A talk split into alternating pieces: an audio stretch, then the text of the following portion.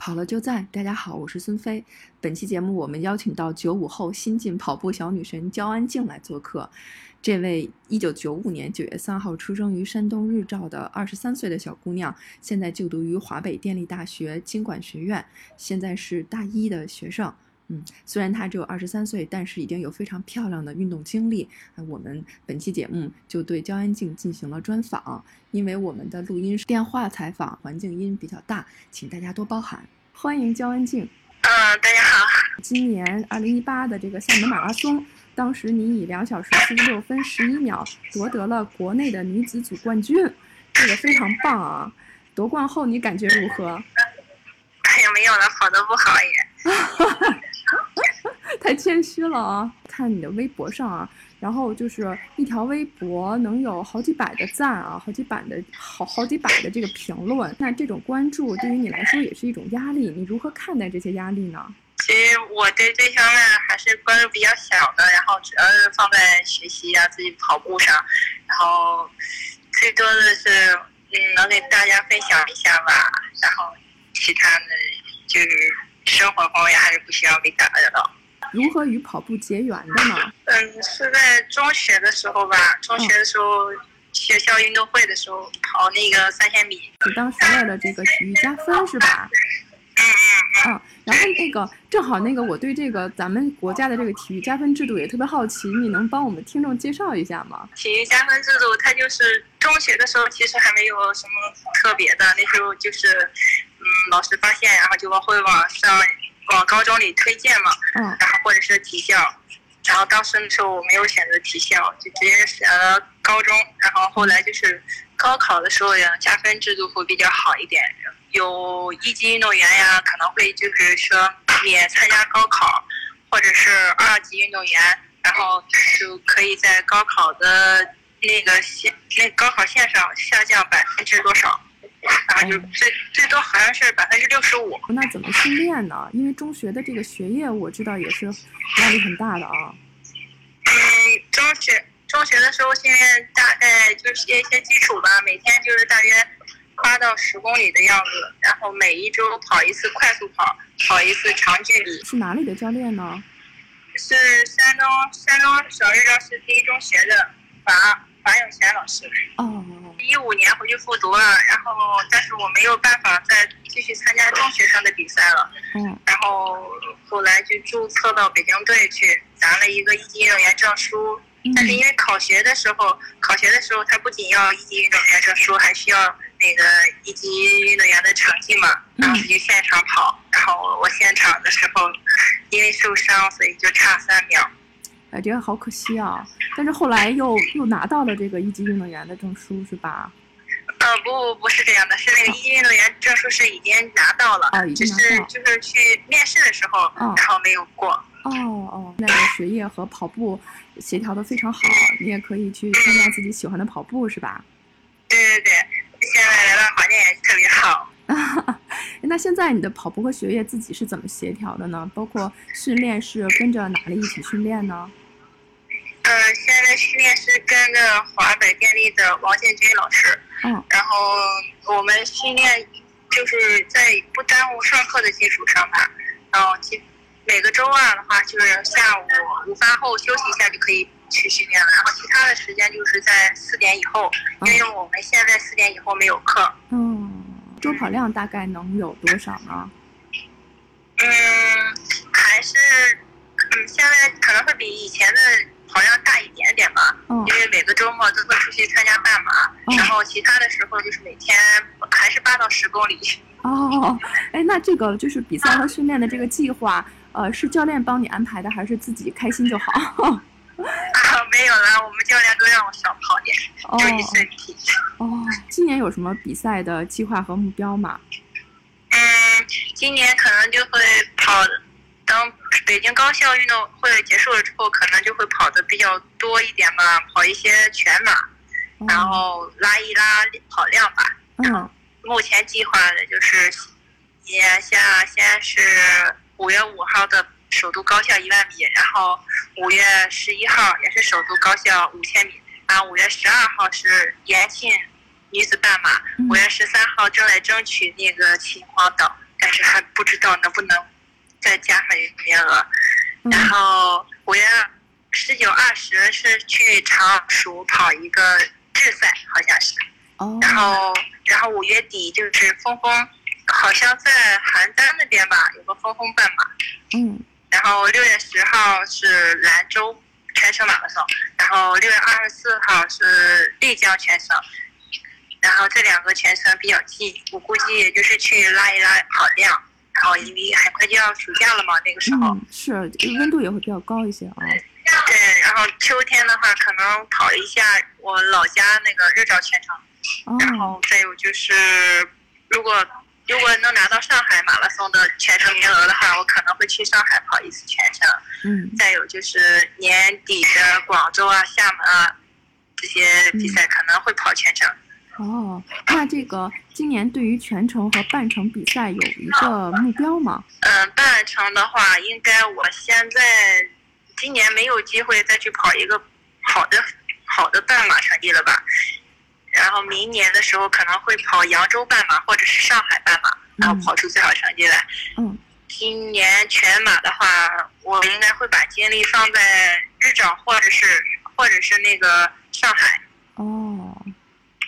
成绩具体有要求吗？有目标吗？这个我是想跑到二三八左右吧。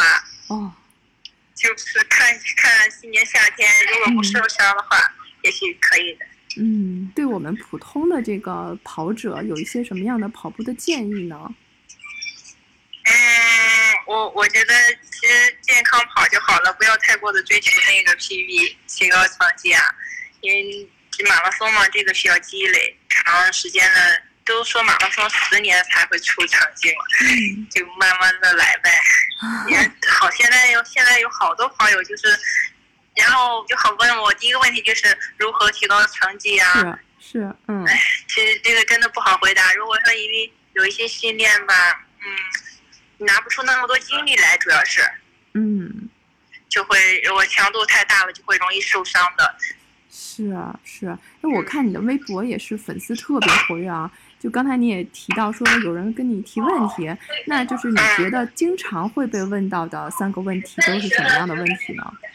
嗯，就是如何提速度，然后如何提步频，还有，呃，就是这些问题吧，还有不服。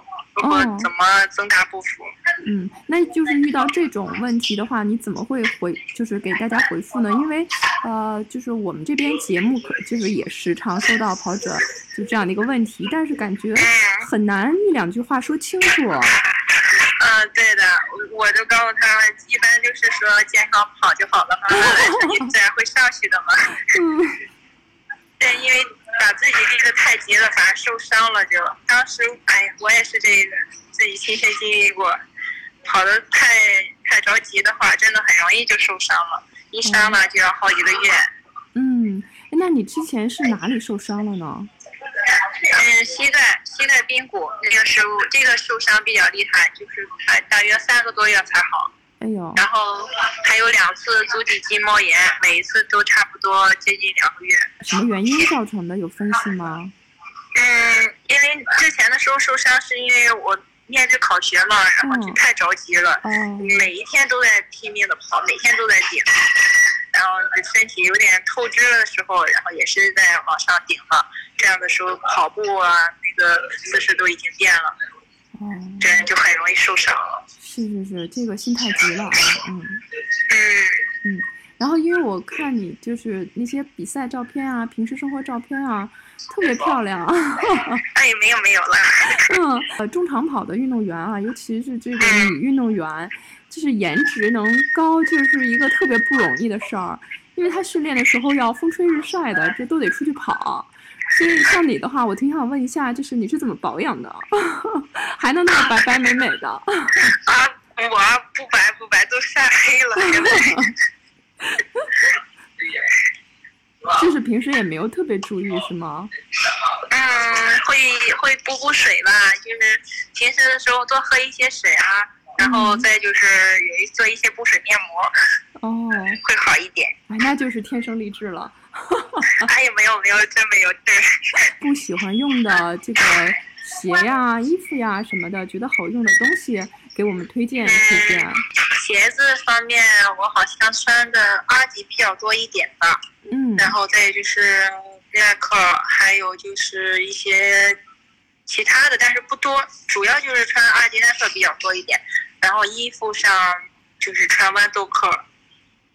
哦，嗯，那鞋的话，就是训练鞋和比赛鞋分开吗？就是分类吗？哦，我不分的，我都是 拿来，因为平时跑的带出去就已经习惯了嘛，穿的就，嗯，比赛和训练都是一样。嗯，我比较喜欢穿竞速鞋，比较轻一点的。是是是啊，你跑那么快，必须得穿竞速的。啊，没有了。然后那个就是因为就是无论是对于普通跑者来讲，还是对这个高手来讲，他手马都是印象非常深刻的。你能给我们聊聊你的手马吗？哎呀，我的手马，提起来头皮都发痒。那个手马的时候，嗯，前大约十天左右吧，然后受伤了脚后跟，因为是在是在超市被那个小推车给撞了，然后就。脚后跟就去了一大块皮儿，然后后来我就把鞋子给剪了个洞，那个地方，嗯，穿着一双多威的跑鞋，然后上面挂着一一点点布，就那样跑下来的。但是跑的其实跑的时候还是挺害怕的，因为自己没有上过大量嘛，然后上去的时候，哎，就真是一发枪的时候就已经没有退路了，就只能往前跑，就心里想着，哎。只能往前跑，我只能往前跑，我还要考学呢。哦，一五年啊，一五年，一五年的哪哪场比赛？九月十三号好像是太原。啊，太原哦。嗯。然后那那个跑的时候，跑之前的这个就是没有专门为这个全马做过准备吗？没有，那个时候不知道怎么准备，就愣上了。没，因为没有时间了，要办一级证，还要在那个时候办一级证之前呢，他需要有一次完赛证明嘛。嗯。然后我就先去跑那个太原，后来才去找的锦标赛。六，我是一五年六月份开始练的，然后一五年底的时候就要那个面试了，大学面试。嗯。时间特别紧张。OK，所以就是，呃，当时是主要是为了这个考试，然后就去跑了一个全马。对。嗯，虽然没有为全马训练过，但是这个跑步的训练一直在进行，所以说可能可能会是前半程会比较舒适吧。可能就是比如说你到你到几公多少的时候就觉得有点很不舒服了呢？嗯，二十多公里的时候就。已经不行了，因为那个时候没有跑过二十公里还。哦。那然后二十公里往后吧，就一直在坚持，然后好多人都给我加油，因为第一次参加，那时候特别兴奋嘛。嗯。然后好多人就说啊，我是中国第一名，我当时都不敢相信。然后就，但是我还我还以为大家都在鼓励我，所以我就在想，哎，这么多人都在都在这样这样鼓励我，然后就。一直在往前跑，到三十多公里的时候，其实那个因为可能是鞋底的问题吧，然后鞋底有点发热，特别烫。嗯，然后后来，然后就休息了一会儿，脱了鞋，然后过了 还有过了一会儿，鞋。一不是因为实在受不了了，那个时候，那个鞋子底可能是太薄了，鞋底太烫了，然后就停下来稍微拉伸了一下。然后又想，哎，又那个时候又其实有想过放弃算了，但是又想了想，都已经跑了，就就要再放弃，那不就白跑了吗？嗯。然后就穿鞋继续走了。最后十公里我是通话下来的，我想起了，那时候我拿了一个小小的手机，然后给了我教练打了电话，然后我教练在那 鼓励我，然后还给我的闺蜜打了电话。啊，一边跑一边打电话吗？嗯，对。哎，你太厉害了。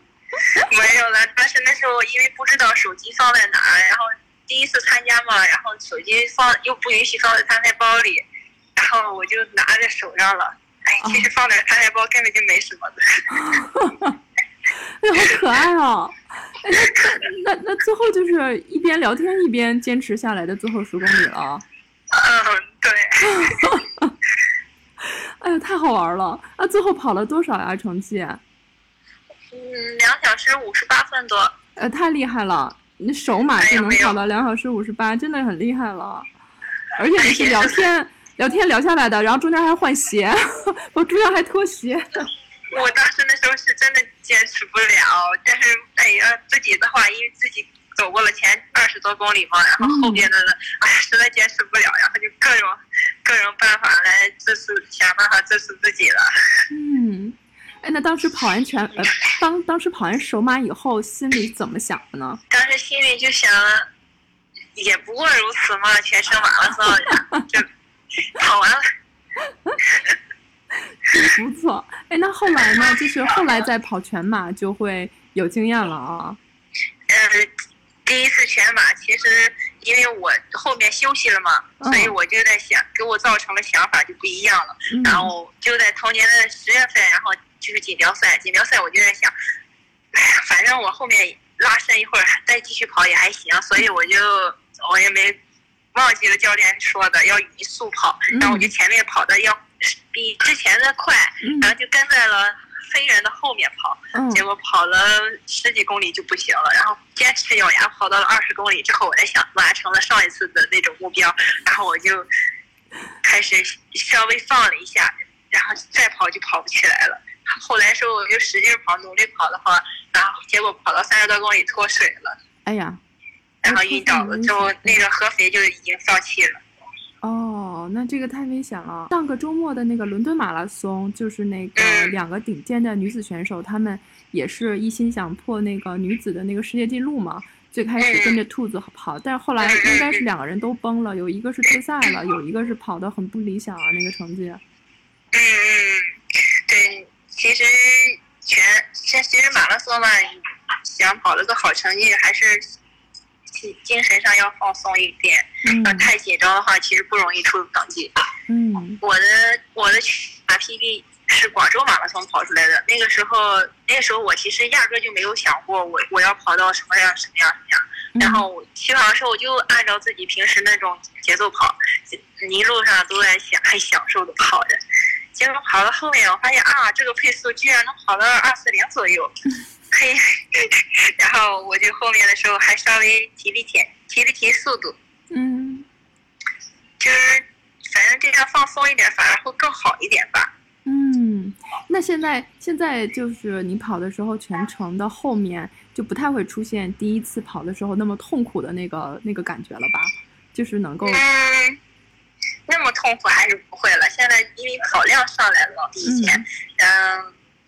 大约就是在三十不四十公里，快接近四十公里的时候，那个时候还是有点难受的。不过咬一咬牙就扛过去了。嗯，哎，我其实特别好奇，怎么咬的牙呢？因为我也跑全马，我跑我特别特别累的时候，我咬牙也不管用，我就必须得走了，咬不 动了。你你那时候你就得想呀，前面这么多这么三十多公里，我这个速度下来了，我这个时候要是往下掉了，那。多不划算呀！但是放弃了，那更不行了，那就白跑了嘛。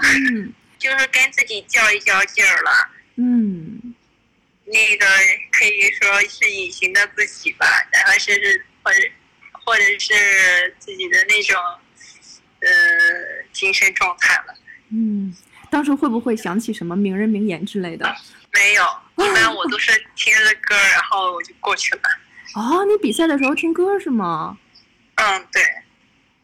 哦，那你训练的时候呢？训练的时候也是听歌。哎，这个和很多严肃跑者不一样哦。你现在是精英哎，因为很多时候都说这个跑步训练的时候是不能听歌呀，会分散你注意力。但是你是听歌的耶。其实，但是这个听歌会更多一点乐趣吧？我觉得。所以说，就是让这个就是不太，就是让让这个跑步的过程没有那么痛苦，是吧？分散一下注意力。嗯，对。然后听一些愉快的歌吧，然后心情本来就会好嘛。哦，那你平时会呃更喜欢听什么样的歌呢？嗯，一些快节奏的歌。哦，那你是从从哪个就是平台上听呢？有歌单吗？分享一下。嗯，网易网易音乐啊，网易云音乐。那你听哪个歌单呀？我也是收藏。这个就是他们有的时候经常会有那种分享啊，或者是推荐啊，上面就会就像你经常去搜的一些跑步跑步音乐，然后他就会主动给你推荐出来。哦，就搜跑步音乐就可以是吧？行，我也去搜去。嗯。哎，你的网易云音乐的用户名是什么呀？我去加你好友。嗯，应该就是我的名字吧。哦，好，因为就是我加你好友之后，我就能够看到你收藏的歌单了，这样我就可以直接去收藏你听的歌了。哇塞，我能我跑步的时候跟你听一样的歌，好荣幸啊！啊，别别别这么说，别这么说。针对女跑者的一些特殊的问题，比如说生理期的时候，你你怎么处理呢？呃，那段时间的话，就尽量不要跑那种快速跑。嗯。然后，其他的不要那种大幅度的拉伸啊，嗯，其他的都没有啥了。那那个比赛的时候，如果遇到生理期呢？这个还是要看个人情况吧，因为有些人可能反应不大的话，那就慢慢的顺下来就好了。然后，要是身体不舒服的话，还是不要去，尽量不要去比的，尤其是很少比跑。平时跑的话比较少的话，要是比赛突然大量不太好对身体。嗯，是是是。哎，刚才就是你讲到，就是在一场比赛中就是脱水了，那个是因为没有及时补水吗？当时是就是太太想取得好成绩，还是为什么会脱水了？就非常危险的在比赛中脱水。呃，那个时候是因为那是锦标赛，因为我开始的时候跑的特别特别快，那个时候已经完全超出我平时的跑的速度了。嗯，后来就是我可能跑到二十几公里的时候都已经吐了，但是吐了之后我还是继续跑，然后后来就已经吐黄水了嘛，然后还是继续跑。再后来的时候我就直接跑到眼睛看不见了，哎呀，然后晕晕倒了之后，那个志愿者就不让我继续跑了，再好了。哎，那那那是没有没有及时补给吗？就是呃喝水啊，或是什么的，就是没没有时间去进行这个补给了，是吗？其实也全马也喝，但是但是那个时候就是可能我太太超出自己的速度了吧，然后跑到跑的那么快，嗯，身体承受不住了已经，因为跑吐过一次，就是你就是人呢跑吐的就。已经会很容易脱水的我，然后反正我继续跑，因为再加上天气比较热嘛，再加上出汗，嗯，然后我又不去补那些盐丸啊、能量胶啊这些东西，我都不吃的。嗯，哦。那其实就是呃，前不久那个扬州马拉松啊，我看到网上传那个视频啊，也是那个女跑者最终是救没救过来，大家就是在网上好像还没有定论啊。但是当时的确是有一个抢救的一个视频。那么就是对于马拉松跑者来说，就是在赛道上出意外，这个是这个是大家特别担心的一件事儿。那就是呃，对于其实已经是就是非常精英的这个选手来说，那个你对于我们普通跑者来说，在于在赛道上。就是有哪些就是症状，如果出现的话，就一定要小心，就是呃，就是不要再继续继续比赛了呢。嗯，我我我个人可能觉得吧，就是呼吸上，要是呼吸一旦说特别特别急促了，或者是特说或者是有点心慌了，或者有点上不来气那种感觉，尽量就还是减减一下速度比较好。嗯。那你说像这种就是突然晕倒了，就是他其实有有一些前兆吗？就当然刚才你你说你的那个症状其实还是蛮明显了啊，吐了那种情况就是要退出了，应该如果对于普通老跑者来说的啊，那就是我好像有的人好像也没有这种特别明显的症状，然后可能就突然就晕倒了。对，在他那个眼他晕倒之前，我当时我记得就是眼睛已经已经很头已经很晕很晕了。再后就是你看东西已经模模糊糊了，它有有会有那么一段时间的，看东西模模糊糊的时候，因为太阳照的时候，通常我们也会有那有那种感觉吧，但是那种感觉还是就是要把速度降下来比较好。嗯嗯嗯，明白，明白，是。所以说，其实对于呃我们普通跑者来讲的话，就是跑步更多是为了健康，然后更多是为了快乐。对，所以说是呃，首先在赛道上是安全第一。那非常感谢焦安静来参加我们的这个节目的录制，然后也预祝焦安静在今后的比赛中取得更好的成绩。非常感谢。嗯，谢谢谢谢。感谢大家收听马拉松指南，我们的节目每周三播出，也欢迎大家关注我们的社交账号，经常有福利送出。我们的微博是马拉松指南官微，官方的官，微博的微。我们的微信是马拉松指南播客，也欢迎大家关注主播的微博。我的微博是 at 段威喜欢阳光很好，我的微博是孙飞 runner，我的微博就是我的名字石春健，春天的春，健康的健。我们下周三见。